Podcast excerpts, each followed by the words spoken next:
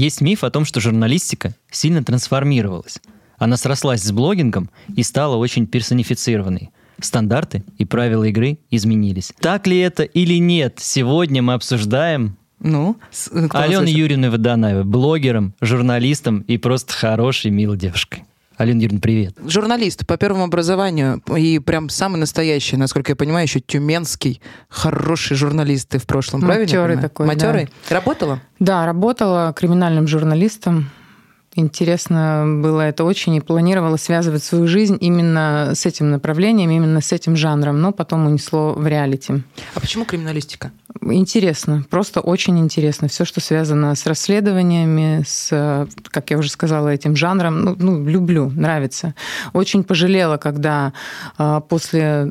двухтысячных, ну, то есть, когда Путин пришел к власти, и он так почистил, значительно цензурировал разные программы, передачи и жанры на телевидении, он, конечно, все это задвинул. Наверное, это правильно с морально-этической какой-то точки зрения, потому что странно, когда показывают, вот здесь голова лежит, а вот здесь вот ноги, и мы об этом рассказываем. Но мне это очень нравилось. Расследование, общение с прокуратурой, которая тоже приезжала, не тоже приезжала, они не понимали, что мы там делаем, иногда, что мы там делаем раньше них. А у нас в кабинете рации стояли, и мы всех ментов в городе прослушивали. У нас несколько раз были облавы, они поднимались в редакцию, но нам уже звонили с охраны и говорили: прячьте все. И мы просто ко мне в рюкзак все это складывали, и я убегала в новостной отдел. Ну, они ничего не находили и уезжали. На небольшой контекст, тогда же все следственные действия были под прокуратурой. Следственный комитет потом только выделили, поэтому да. Прокуратура и приезжала. Всегда, вот, всегда да. были прокуроры, мне нравилось с ними общаться, я заводила связи. Мне, мне было кайфово просто вот в этой стезе и структуре. Ну и при всем при этом мы помним прекрасно охваты такого проекта, как «Криминальная Россия», и насколько интересно, в принципе, до сих пор и на Ютубе. И «Дорожный патруль». Она вообще была очень такая попсовая и лайтовая для зрителя того времени. Это было нормально смотреть «Дорожный патруль», сколько происшествий случилось, кого убили, где случился какой-то пожар с летальным исходом. Ну, то есть это были обычные будни. И, конечно, мы все выросли на «Криминальной России». Это кайф. До сих пор, если ты вбиваешь в Ютубе «Как заварить чефир», это самое просматриваемое видео, если вы... Я вообще уже не вбиваю, я профессионально его завариваю. Все-таки мы дети девяностых. Чефир, приглашаю вас на чефир к себе. И, кстати, насчет мифов. Все-таки это не миф, потому что журналистика, она очень трансформировалась из той, которая она была, и, и из тех... То есть она вышла за рамки, она с приходом блогинга и интернет-деятелей, которые записывают интервью, делают какие-то репортажи. Все это очень перемешалось. Но чем отличается журналист от блогера, это в любом случае неизменно. Это то, что журналист, если он профессионал, он не имеет права давать какую-то свою оценку э, в материале, который он делает и который он показывает публике. Он должен показать все настолько объективно, чтобы зритель, читатель, слушатель сам сделал выводы из ситуации, из истории, которую, так скажем, ему преподнесли. Блогер, он же все равно все подает со своим окрасом, со своим мнением. Тот же самый Юрий Дудь, он не журналист. Это блогер такого там топового разряда, потому что он, я не знаю, кто популярнее на Ютубе, чем он, раскрутил этот жанр.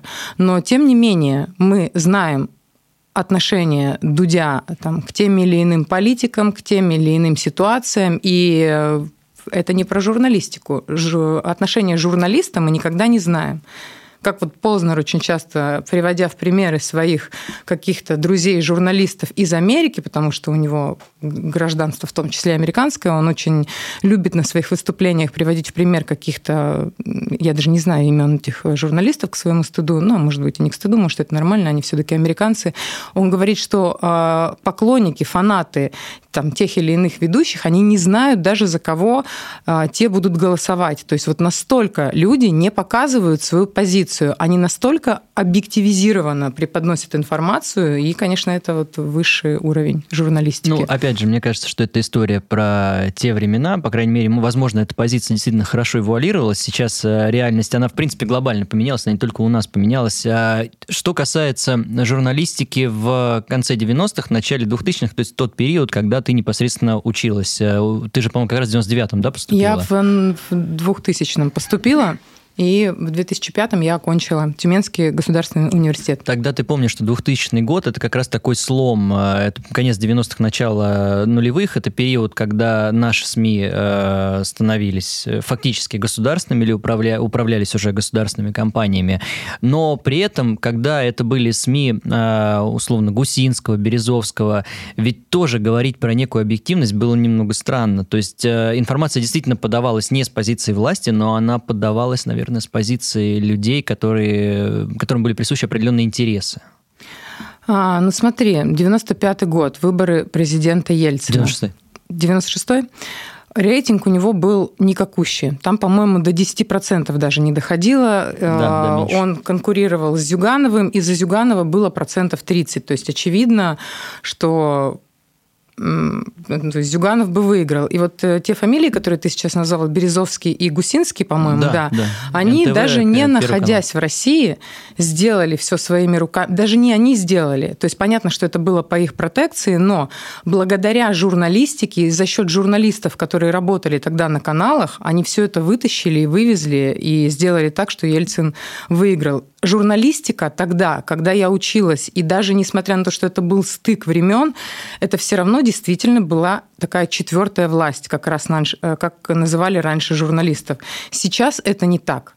Сейчас во времена пропаганды, которая уже достаточно давно, так скажем, властвует, властвует над журналистикой, это сделать невозможно, потому что всегда все теперь делается по указке. Это не хорошо, не плохо, это данность.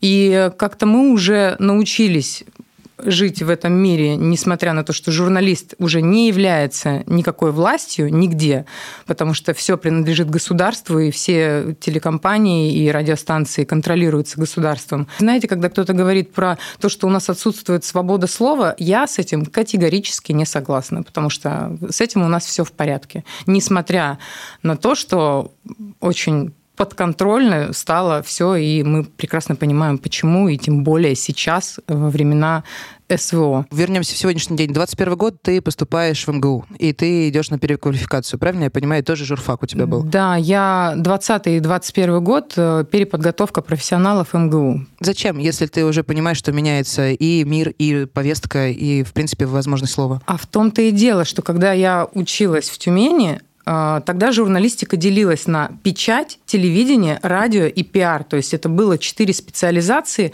которые каждый студент, вот что ему близко, что ему нравится, выбирал и шел прокачивать скиллы и конкретно получать образование по одному профилю. Когда я пошла учиться, миром правил диджитал, и мне просто для себя хотелось быть более компетентной в этом вопросе, ну, для того, чтобы понять, как это все... так скажем, трансформировалась. Ну, не сказать, что прям как-то сильно кардинально что-то я поняла. Все, все то же самое, в принципе, но это никогда не помешает учеба и прокачка мозгов. Все равно это было очень интересно. Это были классные преподаватели, фамилии которых я слышала и на них ориентировалась в течение там, своей жизни, вот уже после университета основного. Ну, такие моменты, как проверка фактов, то, что там три-пять источников перед тем, как ты подаешь информацию, ты там, должен проверить. Ну, то есть какие-то вот просто вот элементарные азы еще раз по полочкам в голове у меня уложились. Несмотря на то, что, наверное, моя деятельность больше похожа на блогинг, потому что я не, у меня нет корочек журналистов, я, журналиста я не... нигде не в ассоциации журналистов не состою, не участвую, но, тем не менее, у меня есть там телеграм-канал, мое такое маленькое эс эм и. И несмотря на то, что я больше блогер, я все равно проверяю информацию именно как мать учила, как говорится. То есть как журналист я это делаю. Уже сталкивалась у себя в блоге с тем, что фейковую информацию, возможно, даже проверенную, ты размещала и потом... Было пару раз, да. Вот за... с девятнадцатого года я веду телеграм-канал. Раза два у меня такое было. Вот просто, причем провер... проверила и все равно потом лоханулась. Но я, конечно, сразу же это удаляла, как только замечала. Это стыдно для журналиста давать информацию неверной? Конечно, это просто со стыда можно сгореть. Я не знаю вообще, что... Я, я, я... Мне в этот момент стыдно так, что было бы, наверное, лучше, если бы где-нибудь у меня юбка задралась, как у Мерлин Монро, пока я иду по улице, и кто-то увидел мой целлюлит, понимаешь? Ну, то есть вот, вот настолько, типа, фак, черт, и ты удаляешь, и ты понимаешь, что там уже у хитромыслящих людей, а есть какие-то программы, которые следят за тем, кто какой пост удалил, и ты все равно понимаешь, что перед кем-то в чьих-то глазах ты лоханешься. Да, удаленные посты, вот в этом плане как раз история диджитал. Диджитал помнит все, и многие вещи, когда вот мы как раз разговариваем про и журналистику девяностых, и про период того времени, за счет того, что диджитал был в урезанном режиме, или его практически не было, они забываются, передаются как бы из уст в уста, а диджитал помнит все. Конечно. И сейчас, мне кажется, да, мы... Не могу с тобой согласиться, потому что если вы сейчас посмотрите... Поспорь. Да, попробую. Диджитал чистится. Если мы говорим про историю и как раз про факты из девяностых, да, и особенно там, если мы говорим поствыборное время уже и Ельцин, и перед Путиным, и во время, очень много информации уходит. Самое страшное для меня, если интернета не будет вообще, или у нас, как в Северной Корее, все обрубят, и мы не будем получать информацию и доступ к какой-то очень важной информации, которая там действительно нужна. Я не не расстроюсь, если там какого-то одного сайта не будет. Я переживаю, что... А, а ты, кстати, веришь в этот сценарий? Мне, вот опять же, мое мнение, я не провоцирую, правда, но мне кажется, что все-таки у нас настолько диджитал продвинутое общество, как бы ни говорили, что в регионе люди еще не умеют пользоваться телефонами, это тоже правда, но есть, мне кажется, большая масса людей, которые действительно уже прокачаны, и отрубить интернет — это не то чтобы суперрабочая история. Я не верю, что это вообще возможно, но это не в нашем обществе. Вот я еще раз говорю, у нас есть свобода слова. Я, конечно, могу как бабка бухтеть и говорить: вот, у нас нет свободы слова, совсем там «Эхо Москвы» закрыли, «Дождь» закрыли, но это ведь тоже такая своего рода пропаганда, потому что пропаганда с федеральных каналов, она такая в угоду власти и с той повесткой, которая должна быть легким флером на всем населении, но каналы, которые телевизионные, там, печатные, которые постоянно хаят Россию и постоянно указывают только на одни минусы, никогда не выделяя никаких плюсов, которых тоже очень много, потому что ну, у нас богатая страна, и на события в том числе, и новости тоже разные, есть и хорошие, и плохие. Но были каналы, которые, вот, как я это называю, путались под ногами уж, наверное, как-то серьезно и, и сильно, особенно в непростое время, когда, наоборот, надо было как-то чуть-чуть, ну, где-то хотя бы в чем-то поддерживать. Поэтому... Это, наверное, просто вот такая зона ответственности перед тем, что ты транслируешь населению. Если ты транслируешь, ну, простите, и это очень сильно мешает, то тогда там, у власти есть возможности, и, наверное, если бы мы все с вами были у власти, мы бы, возможно, тоже прикрыли тех, кто, очевидно, мешает и портит повестку. Сейчас, мне кажется, что миссия у тех же самых телеграм-админов, они уже являются тоже новым СМИ, миссия давать информацию, вот, во-первых, а, с двух сторон, б, иметь возможность на нее поразмышлять, либо найти дополнительные факты, потому что нет ограничений, нету, скажем так, таких временных промежутков, как у программ на телеке, когда у тебя есть дедлайн, и неважно, на сегодняшний день, пока ты монтируешь, вот сколько у тебя информации было, столько ты ее и показала, что там после эфира уже разворачивалось, ты ну, в силу времени mm-hmm. не успеваешь ждать. С радио такая же история. А как ты относишься к телеге, насколько ты ей веришь? Ну, я, не, я источники читаю, то, то есть те источники, где я получаю информацию, они не только в Телеграме, то есть я, я проверяю эр бэ ка, «Ведомости», кремлевские сайты, государственные. Ну, а, мне очень нравится, что мне нравится в Телеграме, что вот, как ты правильно сказала, это очень оперативное донесение информации до своей аудитории. То есть а, жанр, новостной жанр в телеке, он умер. Я верю, что телевидение, оно не умрет никогда, и какие-то там спортивные программы, они вот в моменте, люди любят смотреть, там, бабушки, дедушки смотрят сериалы, да, какая-то часть населения смотрит новости, но вся прогрессивная молодежь, там, лет от шестнадцати до пятидесяти, да, моим родителям по шестьдесят, они тоже новости читают в Телеграме, наверное, до шестидесяти все-таки, молодежь, я так обобщила. Но люди современные, они получают информацию быстро, им не надо ждать новостной выпуск, там, в семи часовой какой-нибудь на федеральном канале, чтобы узнать, что же произошло. Тут самолет упал с какими-нибудь важными лицами, мы узнали эту информацию уже через там, пять минут, а может быть и через три. И мы имеем возможность следить за развитием событий и проверять, опять же, многие источники. И я, как человек, который ведет и докладывает информацию для своей аудитории, контролирую, мониторю. Вот я реально как, этот, как, как человек в меме, где куча экранов, и вот он сидит и, и нажимает. То есть я вообще не вылезаю из Телеграма и из сайтов, которые я читаю, чтобы, так скажем, быстро оперировать оперативно донести информацию. Мне очень нравится жанр телеграмма. И когда происходят какие-то события новостные, я не оставляю там никакой флёр личного. Я даю новость...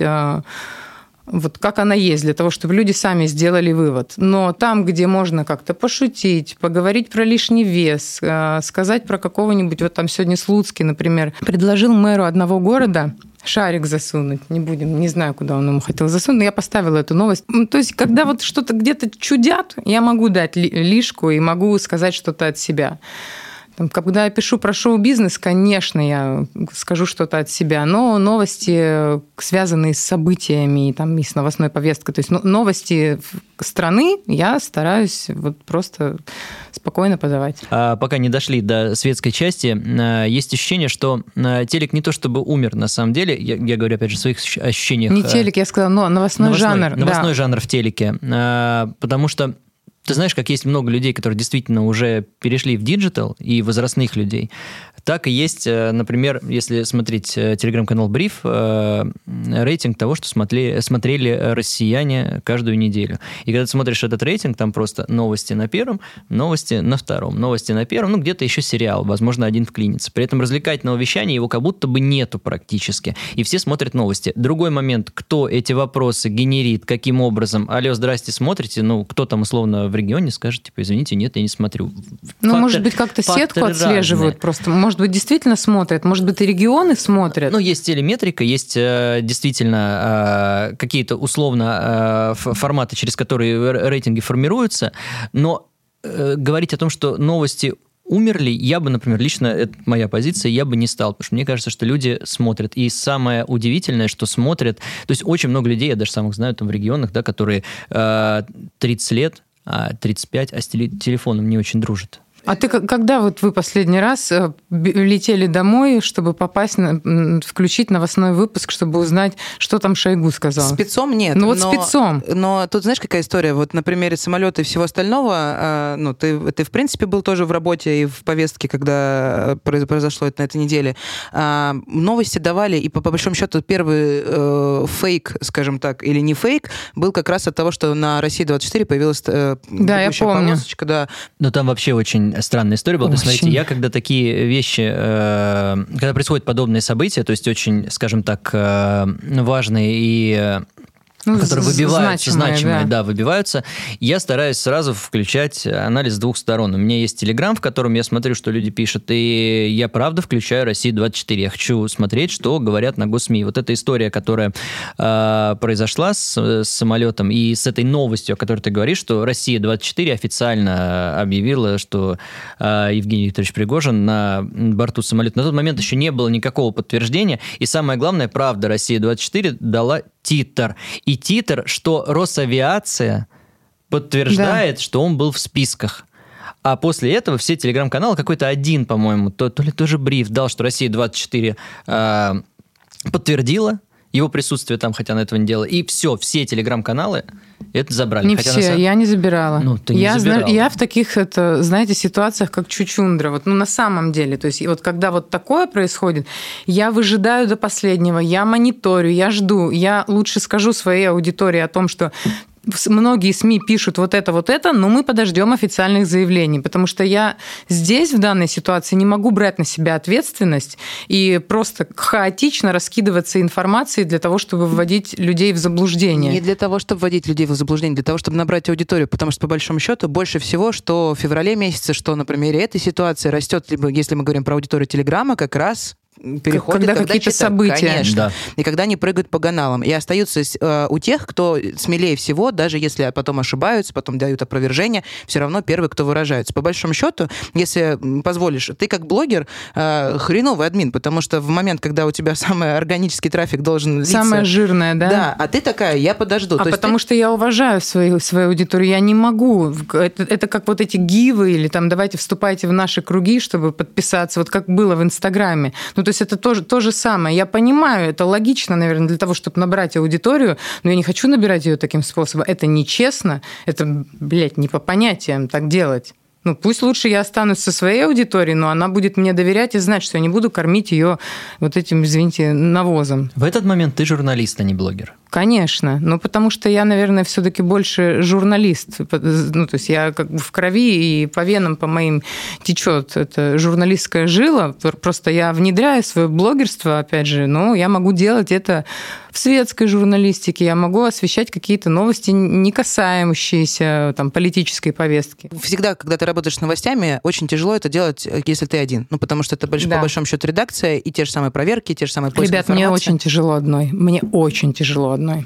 Я не знаю, как сделать так, чтобы я кого-то взяла к себе. Ты не Потом, доверяешь? Ну, это же мой блог, это же мой уютный телеграм.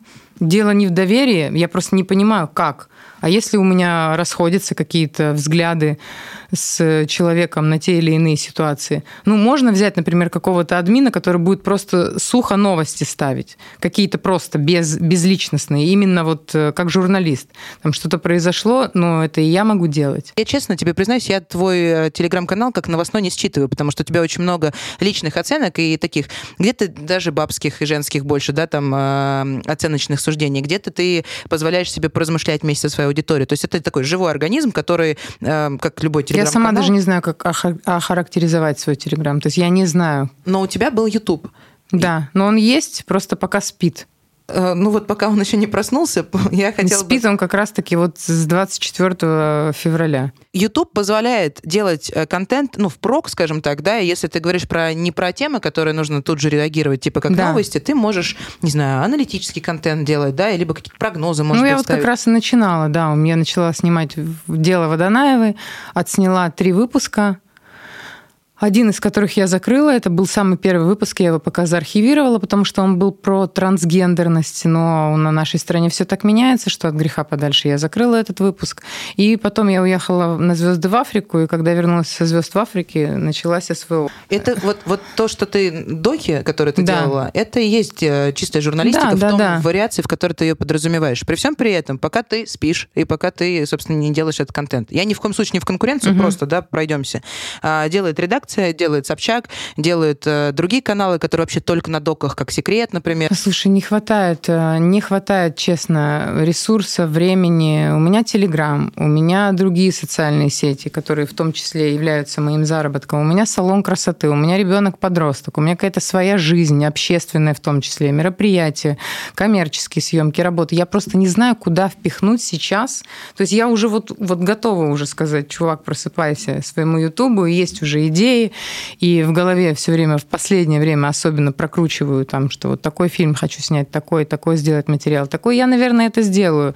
Но я, правда, как-то вот на релаксе живу, несмотря на то, что я об этом задумываюсь, но я не паникую. Я понимаю, что ну, надо сделать. Да, я понимаю также, что я там просела в этом моменте в Ютубе, потому что когда ты выпадаешь из ютубной истории, надолго особенно, потому что я-то себе вообще позволила выпасть хорошенько, ну, это, конечно, плохо. Но, наверное, если бы я об этом сильно переживала, не выпала бы. Уделяю внимание пока телеграм-каналу, зато очень серьезные. Редакция Пивоварова – это журналистика или блогинг?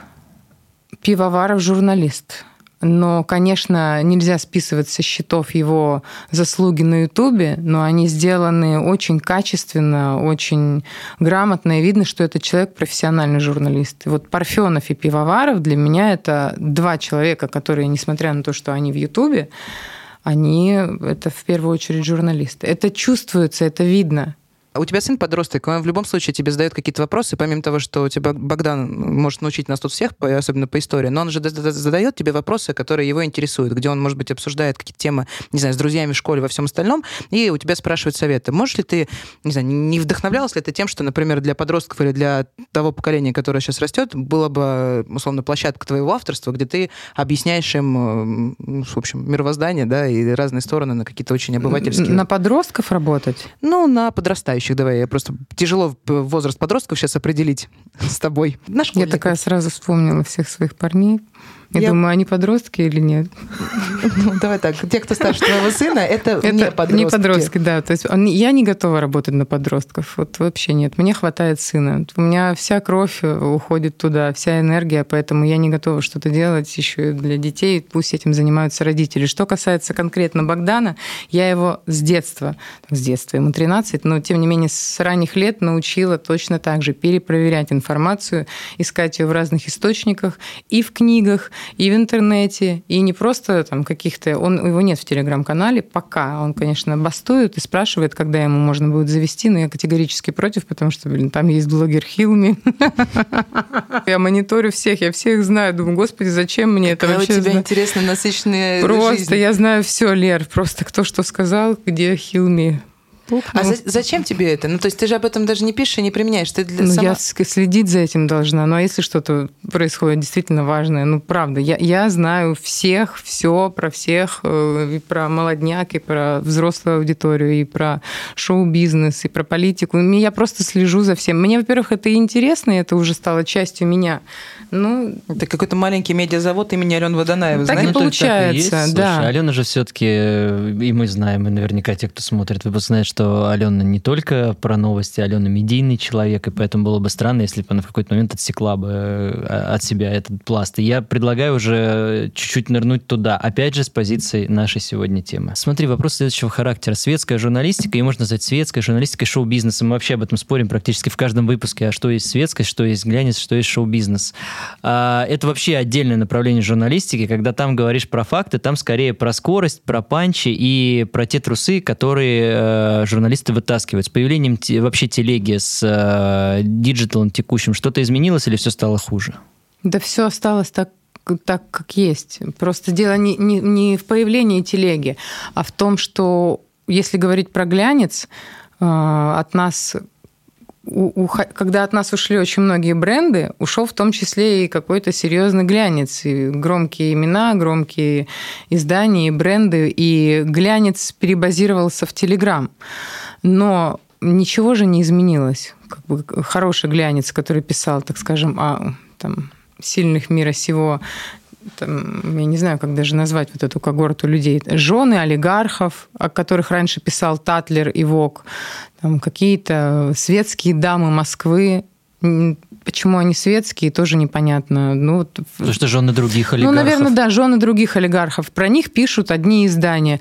Шоу-бизнес издания, они пишут там, про то, что сказала певица Слава про Тимура Хайдарова, или там, какие часы купил Филипп Киркоров. То есть это все равно таких два разных направления. Богатый глянец в одну сторону, который будет писать про какие-то, про, там, про Лизу Пескову и как она отметила свой день рождения, или про Викторию Шелягову. И вот есть там условно какой-нибудь там телеграм-канал, который пишет про звезд шоу-бизнеса. Любоньку Успенскую, вот там, что ее дочь Татьяна Плаксина, как она там вот выступила, где кто что сказал, кто кому.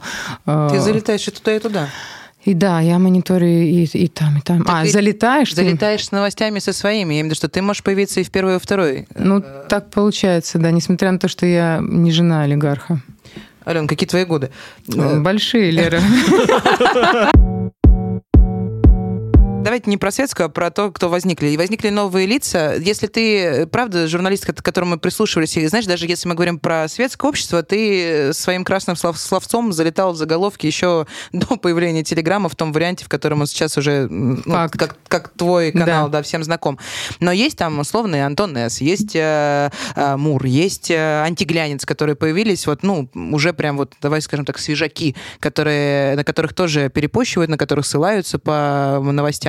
И, собственно, как ты относишься к таким ребятам, к новым лицам? Слушай, ну антиглянец, да, не, я бы не сказала, что они прям свежаки. Они лет. Достаточно давно, они себя зарекомендовали как, как серьезные журналисты, и, и мы иногда с ними, конечно, там что-то обмениваемся любезностями.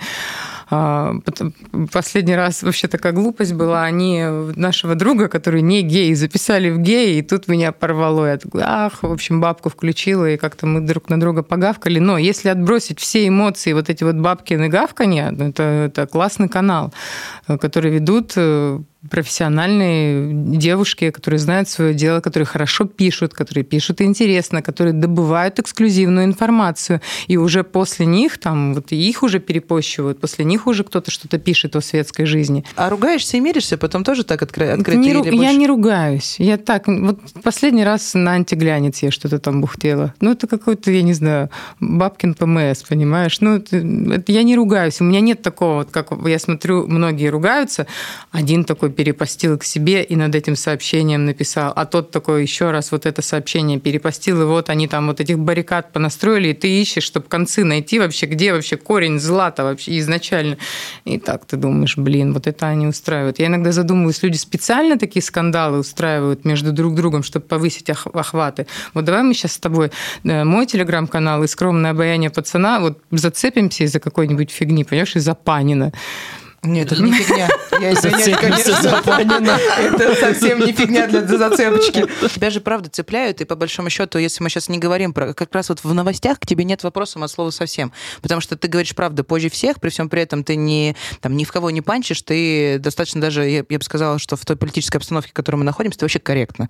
Слишком, конечно. Я ну, стараюсь. Да, это как раз вот типа чистый журналист. Но вот там, где есть возможность... Иногда вступаю в ЧВК так, ну, просто... по выходным. Это а... твое хобби, твое личное дело. Кстати, на основании этого поста и была большая медиасрачка. Я, можно я сейчас скажу это? Вот сейчас я об этом еще не говорила. Представляете, у меня в Инстаграме снесли этот пост с Рексом, то есть от жалоб.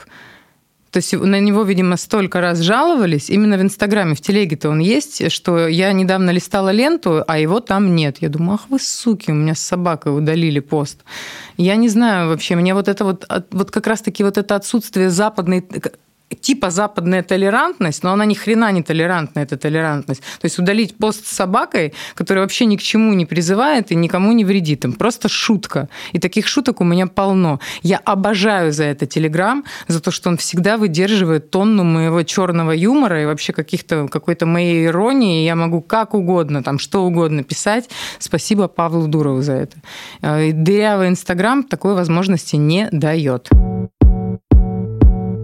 Помимо срачек, которые, в принципе, ну, как мы понимаем, в Телеграме это все отзеркаливается и, в принципе, отбрасывается, еще остались вроде плюс-минус э, медиа и СМИ, и они действительно э, пытаются как-то взаимодействовать с звездами, в том числе со звездами уровня тебя. Насколько важна дружба с журналистами, чтобы, как минимум, тебе не писали плохо? Ну, это же все такое понебратство. Если админы дружат с другими админами, конечно, они друг про друга плохо не пишут. Если ты дружишь с журналистами, там, эн тэ вэ, Муз-ТВ, РУ-ТВ, то они будут про тебя давать хорошие сюжеты. Это так всегда было, так всегда будет, и это дружба, это такое собутыльничество, это тусовки. Такое часто говорят про шоу-бизнес, что там один друг другу, другому поможет, если вот они на автопате, грубо говоря, после премии остались и бухали, и потом там договорились клип совместный выпустить. Это все человеческие взаимоотношения и связи. Я не могу подружиться со всеми для того, чтобы обо мне плохо не писали. Во-первых, мне плевать, кто обо мне что будет писать, потому что если где-то по факту я облажалась, и про это напишут, ок, у меня даже вопросов не будет. Если какое-то высосанное из пальца, вообще непонятно что, мне, что, ну, мне, мне все равно. Там, где упало, пусть там и лежит. Специально кому-то лезть в друзья для того, чтобы обо мне побольше писали, у меня тоже нет такой задачи, мне есть чем заняться. Я как бы не, не просто... из тусовки админов телеграм-каналов. Я и там, и там, и там. Я везде. У меня много задач, много работы и много, так скажем, интересов и дел жизни, помимо телеграма. Правила игры как были, там и двадцать, и десять, и пять лет назад, такие они остаются. С кем-то дружишь, тебя поддержат. Ну, это, это нормально. Как ты относишься к ссорам, которые выходят вокруг журналистов и вокруг, давай скажем так, теневых игроков и серых кардиналов, которые, условно, дружил с артистом, замазывал за него историю, а потом произошла какая-то непонятная ситуация, и понеслись у нас новости по поводу того, кто с кем расстался, кто кому изменял, кто куда когда ездил, и вот эти, знаешь, это вскрытые моменты, которые были пять лет, о них молчали, а сегодня мы решили рассказать. Слушайте, ну это, это человеческие понятия. Здесь, наверное, нужно вообще отбросить журналистику и обратить внимание на понятия. Если вы когда-то дружили, и вы были друзьями, и ты знал секреты человека, который, который доверял тебе, и ты потом эти секреты выдаешь через пять лет, потому что вы поругались, но ты мразь, и ты конченый. Как звезды попадают в вот эту категорию, я не знаю, как кринжа или как пушечного мяса для, для контента? Ну, это, во-первых, наверное, звезды сами проецируют какие-то ситуации своим поведением. Ты когда-нибудь видела где-нибудь мои фотографии в непотребном виде бухой, например? Алена, я тебя бухой ответ... не очень видела. Ну вот, знаешь, почему ты не видела? Потому что я не бываю бухой, и никто меня такой не видел.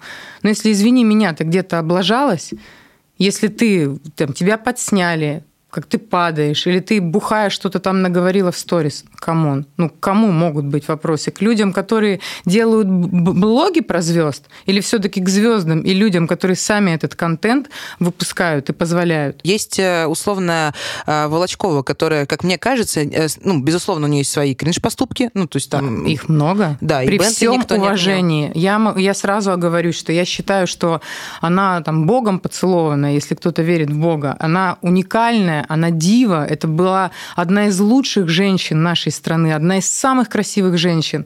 Там, на нее все молились, потому что она ангел, внешне именно, она потрясающей красоты человек. На ком ответственность за то, что сейчас с Анастасией происходит? Не на журналистах, потому что... На Анастасии. Но при всем при этом все... Знаешь, как, когда ты теряешь популярность, это мое субъективное мнение, когда ты теряешь популярность, а, при том, что ты когда-то был на пике, на волне, тебе кажется, что ну, вот, тебе так как нехватка воздуха происходит, да, тебе нужно, чтобы тебе писали, и ты готов а, ну, пробовать, скажем так, информационный контент. Но ты же сам приходишь к этому кринжу. Конечно, ты выкладываешь там письки в Инстаграм, ты писаешь под елочку, ты где-то бухой все время, или ты несешь какую-то откровенную чухню, просто какой-то там кринж про бывшего мужа, или постоянному существу лишь какую-то тему, но ты даешь поводы а, сказать о себе, что ты дура. И люди, которые это будут говорить, они будут правы. Ну, человек, если он ничего... Там, ты видела где-нибудь Хакамаду, которая там какую-нибудь ерунду несет или как-то ведет себя неподобающе? Ну, нет.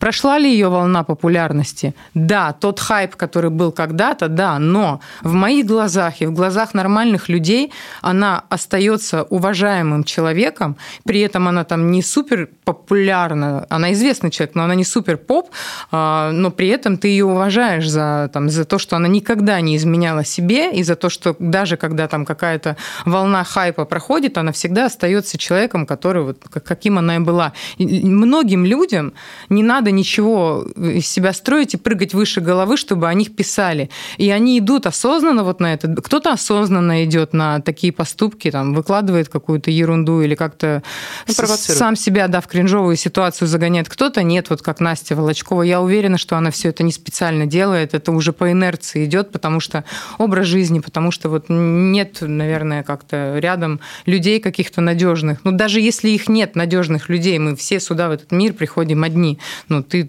о себе-то подумай. Ответственность перед детьми, особенно если они у тебя там есть, ты, ты же как-то должен чуть-чуть это отфильтровывать. Что делать? Пропасть на время, чтобы про тебя забыли? Или как? Ну, не, не надо. Живи, просто живи свою жизнь.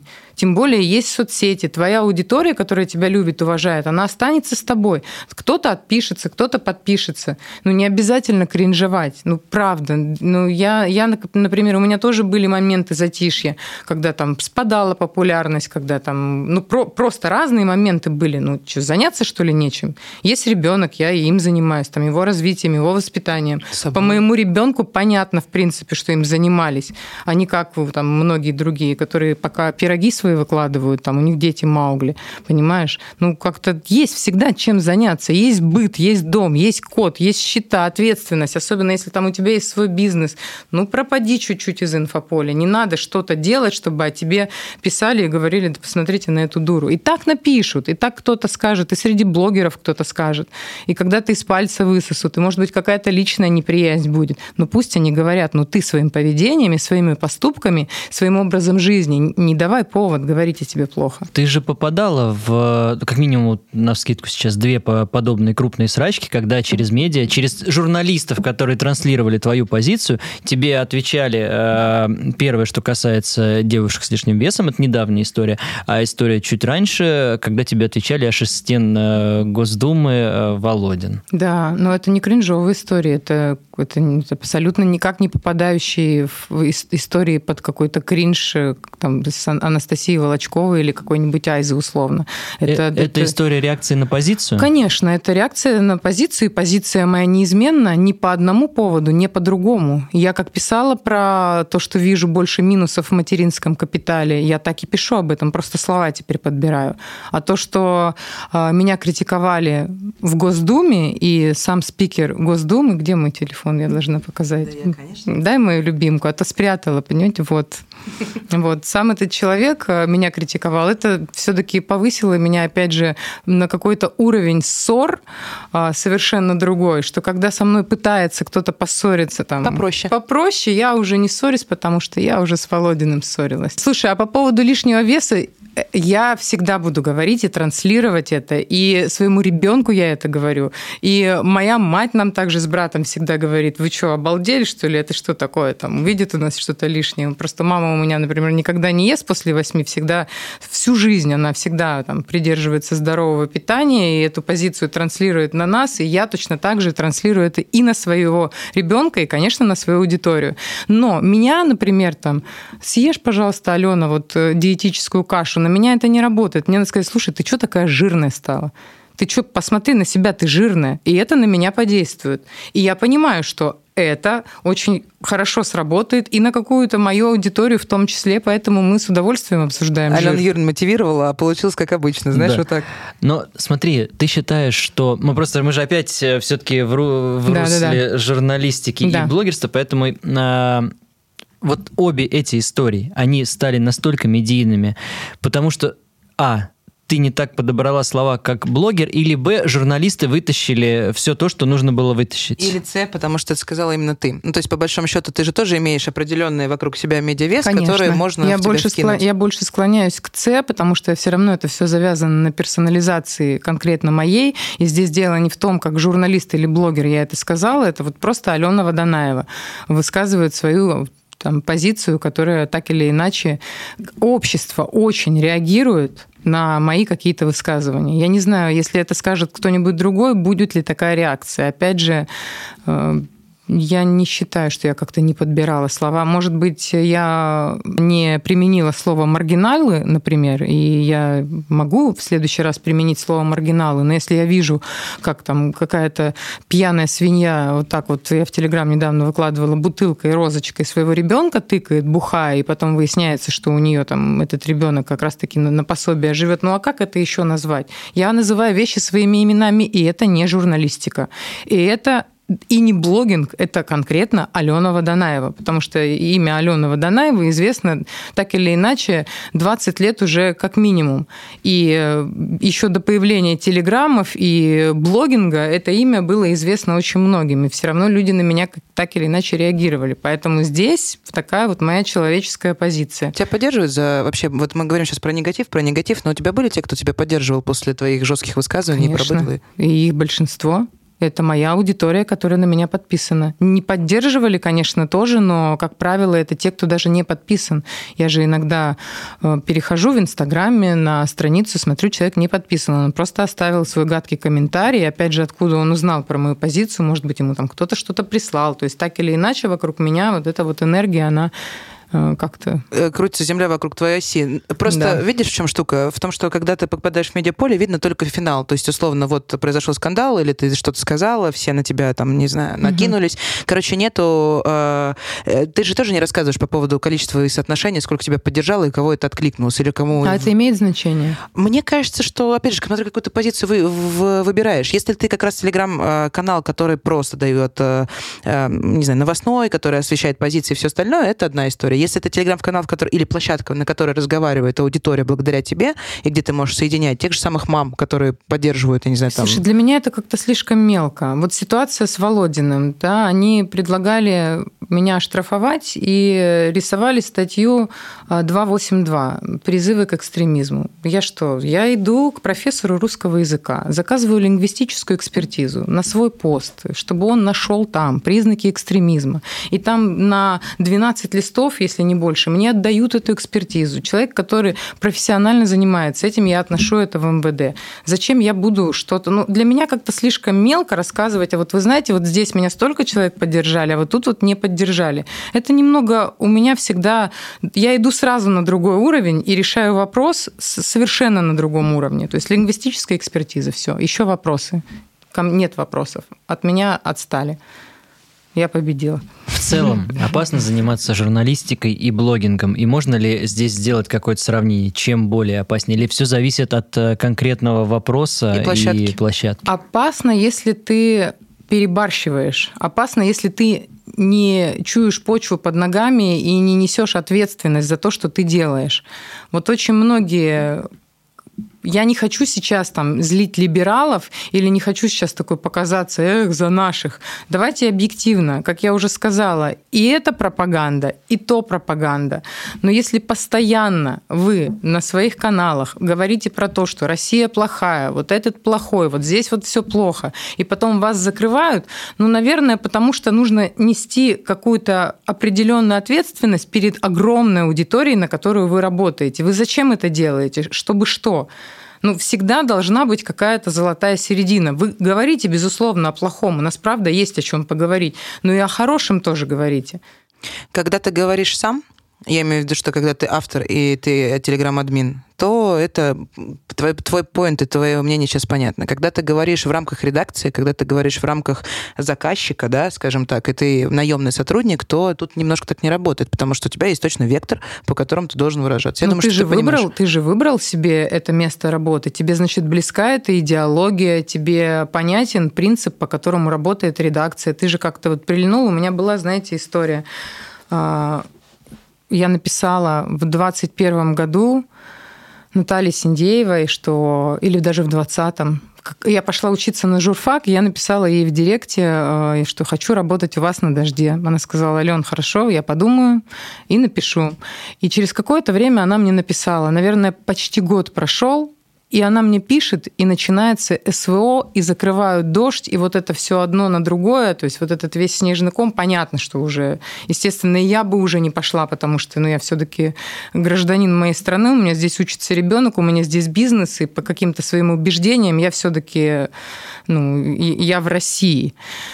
И «Дождь» признали иноагентом. Понятно, что я туда уже не пойду работать, но вот в целом, то есть мне было близко то, что они делают, но они много хорошего говорили всегда. Это вот потом все так вот случилось, получилось, как мы знаем. Но тем не менее, ты ведь не, не телок на веревочке. Когда ты приходишь в какую-то редакцию, значит, тебе нравится эта редакция, тебе нравится такая политика, такая позиция, и ты... Э... Давай по-другому. Я хочу работать у Дудя, потому что самый популярный он э, ютубер, да? И, иди к Дудю, но ты должен понимать, что ты... Та ответственность, которую ты на себя берешь, идя работать к киноагенту уже теперь, это она, теперь. Она на тебе. Это теперь, да. Нет, пока он не был иноагентом, почему нет? Классно, хороший проект. Я как редактор могу тебе сказать, что периодически ты понимаешь, что, что ты можешь, ну, задать острый вопрос, да, или там ковырнуть тему с разных сторон, не подразумевая за такую зону ответственности, которая ложится на самого медиаперсонажа, его бэкграунд, опыт, высказывания, не знаю, там, сторис с голубем мира, которые ребята выкладывали, да, то есть ты, беря на работу или работая с инфлюенсером, правда, не то чтобы прям настолько огромную ответственность берешь и знаешь, как может с какой стороны вылезти поступки конкретного инфлюенсера. Ну, то есть очень условно. Вот ты говоришь, у меня телеграм-канал, давай мы с тобой будем, mm-hmm. не знаю, там, сотрудничать. Мне близка твоя позиция. Ты, ну, про Россию, я тоже про эту страну и про то, что здесь происходит. Но я же не могу нести ответственность как наемный работник за то, где ты еще будешь э, существовать, где ты будешь гостем и как ты будешь раскрывать свою позицию. Может быть, у тебя поменяется она в какой-то день, и ты как автор имеешь полное право отказаться от своих убеждений, которые говорил ранее, да, и поменять. Мне-то что делать? Ты сейчас прям на больное давишь, потому что у меня друзья сидят сейчас в СИЗО, и как раз-таки из-за очень интересной, так скажем, да, ситуации, когда ответственность, по идее, должна нести голова всего, и все договоры есть в открытом доступе. Вы понимаете, про какую ситуацию. Ты можешь сказать об этом открыто. Да, Собчак, Бегаев, Ариан Романовский, который Кузьмин, и коммерческий директор Ксении Собчак Кирилл Суханов. То есть Кирилл Суханов – это человек Собчак, у нас там вот так два друга-журналиста просто вот заехали под каток, выполняя редакционное задание. Но все мы знаем и все мы прекрасно помним, что обыски были изначально у Ксении Анатольевны, все-таки как бы у нас ведь органы, они не идиоты, они же понимают, к кому идти, зачем идти, и вот они пошли к ядру и к голове. Но так получилось, вот как получилось. Не, х- не хочу, чтобы мы что-то вырезали из программы, и поэтому говорить больше я не буду. В принципе, я часто эту тему затрагиваю у себя в Телеграм-канале, и там я сама за себя несу ответственность и не боюсь ничего говорить, поэтому вот, если интересно... Последнее, ты обращалась через свой Телеграм к Ксении Анатольевне, ты несколько раз писала. Нет, я, я Нет. не обращалась, я просто часто это озвучиваю. А что, что мне обращаться к Ксении Анатольевне, если она так поступила? Какие могут быть к человеку обращения? Я всегда привожу в пример, вот там у меня салон красоты, у меня семнадцать человек сотрудников, за которых я отвечаю. Если я где-то ложанусь, я не кину их под каток. Это не по понятиям. Второй раз говорю эту фразу за... За, за наш с вами эфир. Вообще все поймут, что я из Сибири, в девяностых родилась. Но я не по понятиям это, просто... Твоя позиция видна по аватарке, которую ты не меняешь уже... восемь или девять месяцев, да. Меня все спрашивают... Ну, все уже никто не спрашивает, уже все поняли. И на кого-то я злобно говорю «Google». Ну, то есть, ну, как бы, кто такой Тамерлан Бегаев? Мать твою, загугли. Зачем ты спрашиваешь? Зачем ты вообще отвлекаешь? Вот. И да, я очень, очень переживаю. Постоянно хожу на суды. Вот сейчас первого сентября будет следующий суд. Ну... Это, это прям больная тема, это больная история, как раз-таки, когда босс скидывает ответственность на тех, кто поменьше. Не страшно оставаться журналистом после таких ситуаций? Нет, журналистом оставаться не страшно. Ну, так, так и жить, может быть, страшно, но... Момент ответственности, момент того, что нужно следить за тем, что ты говоришь. Ну и, конечно, бывает такое, что ты вот ошибаешься и идешь не к тому человеку работать, который просто тебя может подставить или кинуть. Ну, таких единиц и таких мало, вообще таких историй очень мало. Мне кажется, что пока выстраивается Телеграм как площадка, мы сейчас, я попробую отойти от конкретного случая, да, и больше прообъединить эту тему. Пока Телеграм выстраивается как площадка, пока там нет правил игры. Вопрос, наверное, в том, кто эти правила, кто все-таки регулирует и кто устанавливает правила. То есть понятно, что есть законодательная база, есть Роскомнадзор и его... требования в том числе. Но есть и внутренняя этика телеги, и все, что касается этой внутрянки, это такая одна большая масса, которая постоянно, как, то есть, ну, мы это уже обсуждали и в других эфирах, в какой-то момент было очень модно деанонить админов, потом это стало табу, понятно, что нет никакой законодательной базы под это. Понятно, подтянуть можно, но это честный порядок.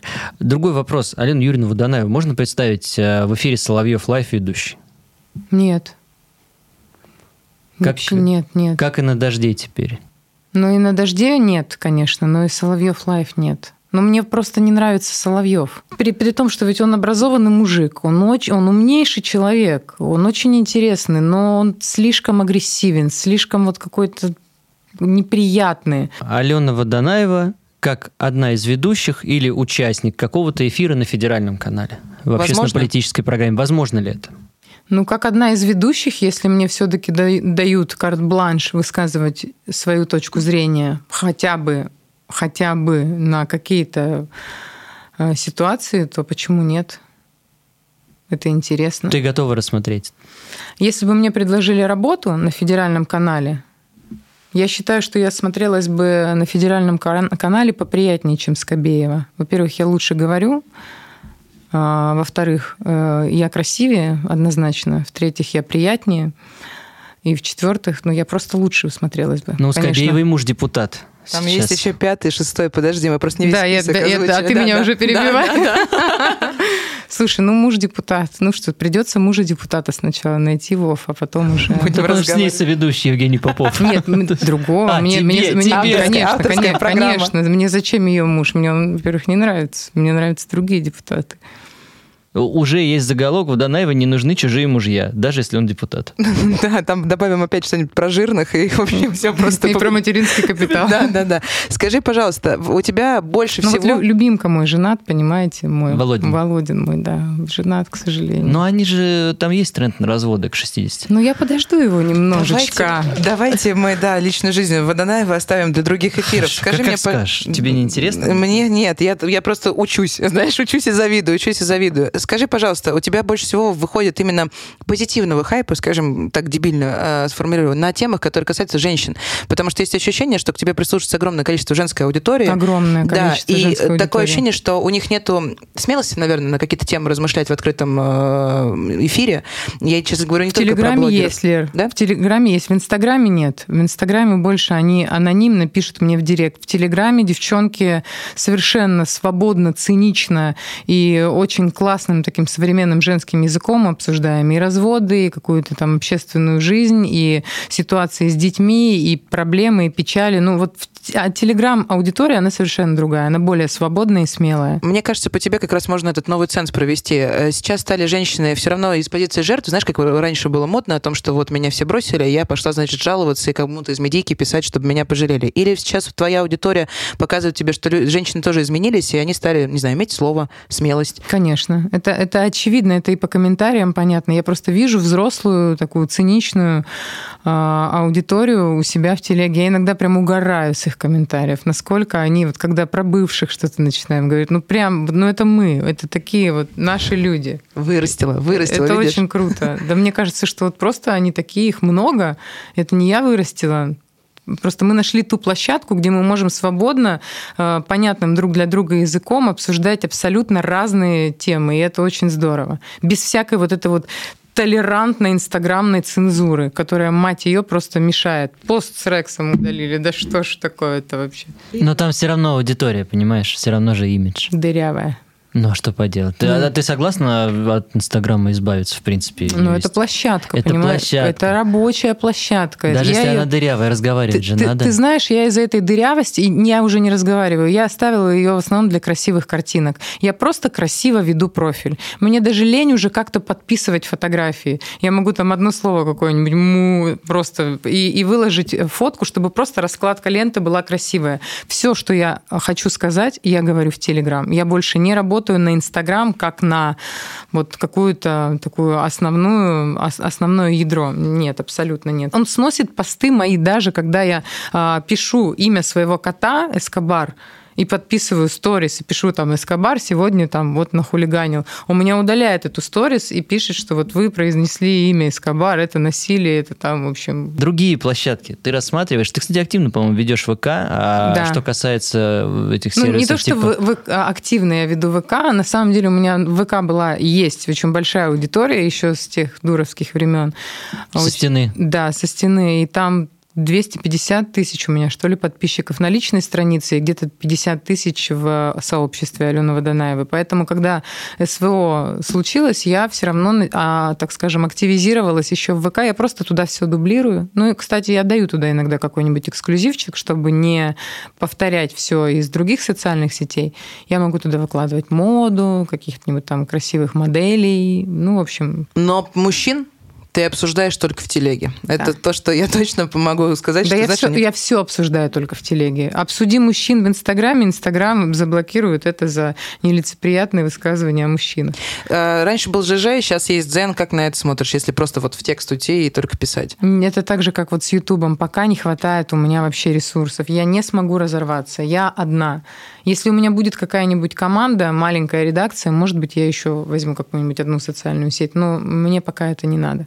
ТикТок. Меня там не было, прикиньте. Меня да вот ладно. Это обошло. У меня а, никогда... тебя вообще не У было меня TikTok. Никогда не было ТикТок. И как раз для меня ТикТок, когда там... Тогда нам, мы были моложе, конечно, значительно, но все равно люди, которым под сорок... кривляющий, а кто-то и за сорок, кривляющиеся в ТикТоке и записывающие ролики. Я как раз-таки вот смотрела на своих коллег по шоу-бизнесу и думала, дебилы, блядь, вообще, ну это просто какое-то позорище. Ну, то есть, во-первых, у меня даже сын никогда не будет такое записывать, вот это вот все. То есть он сидит своими делами, занимается, там, вот он на рыбалку лучше съездит, реально, и кайфанет от этого. Ты потому что перестала петь и танцевать, знаешь, это вот поэтому у тебя не получилось. Я всегда пою и танцую, всегда, но я не, не выкладываю это. То есть я дома, всегда у меня музыка, и я всегда такая на движухе, и мне классно. Но просто это, вот это из разряда кринжа. И я считаю, что это можно обсудить, когда какая-нибудь старая кочерга, которая там не имеет ни пластики, ни чувства ритма, что-то там кочевряжется для того, чтобы быть вот в модных трендах. Ну, блин. Контент по возрасту, получается. При этом я не шеймлю никого за возраст, но это, как, но это неуместно, это очень странно. И мало кому удается там какую-то новую площадку для молодежи, тем более, вот как-то так зацепить и проявить себя, чтобы это выглядело уместно, классно, интересно, стильно, вкусно, а не чтобы это выглядело, типа, ты смотришь и думаешь, бабка, ну ты-то куда, ну вообще, ну куда? Я через сына попробую задать. Ты ему хоть какие-то социальные сети разрешаешь смотреть? Сын, у сына есть телефон уже год, как мы ему купили. Мы на двенадцать лет ему подарили телефон. И он, его интересуют около футбольные новости и вот эти все. Я, я в этом вообще не разбираюсь. Он мне все время говорит, мам, когда я ему там, показываю свой телеграм, он говорит, почему у тебя так мало спортивных новостей? Я говорю, ну хочешь, вот давай за двести рублей веди спортивную рубрику, вот кружочек запишешь, двести рублей буду тебе платить. Он, говорит, ничего не записывает, но он постоянно мониторит, он знает всю спортивную, все спортивные новости, кто в какой клуб перешел, шел, кто где что выиграл, его очень интересует. Футбольный, Футбольный да, да, да. То есть вот он, интересуясь футболом, смотрит какие-то свои вот эти. Только что касается как раз футбольных спортивных журналистов, надо бы уже, чтобы замена росла, потому что когда каждую субботу или воскресенье Губерниев под ночь пишет «Мое сексуальное тело» и «Я станок машина», кажется, что спортивный... Я, конечно, я же Губерниев считаю. Нет, надо... я не к этому. Я, Калина я... Юрьевна, в повестке хочу присутствовать. Кстати, опять же, Губерниев вот, с уважением. Конечно, правда, он конечно. Прикольный мужик. И легенда. В наши турбулентные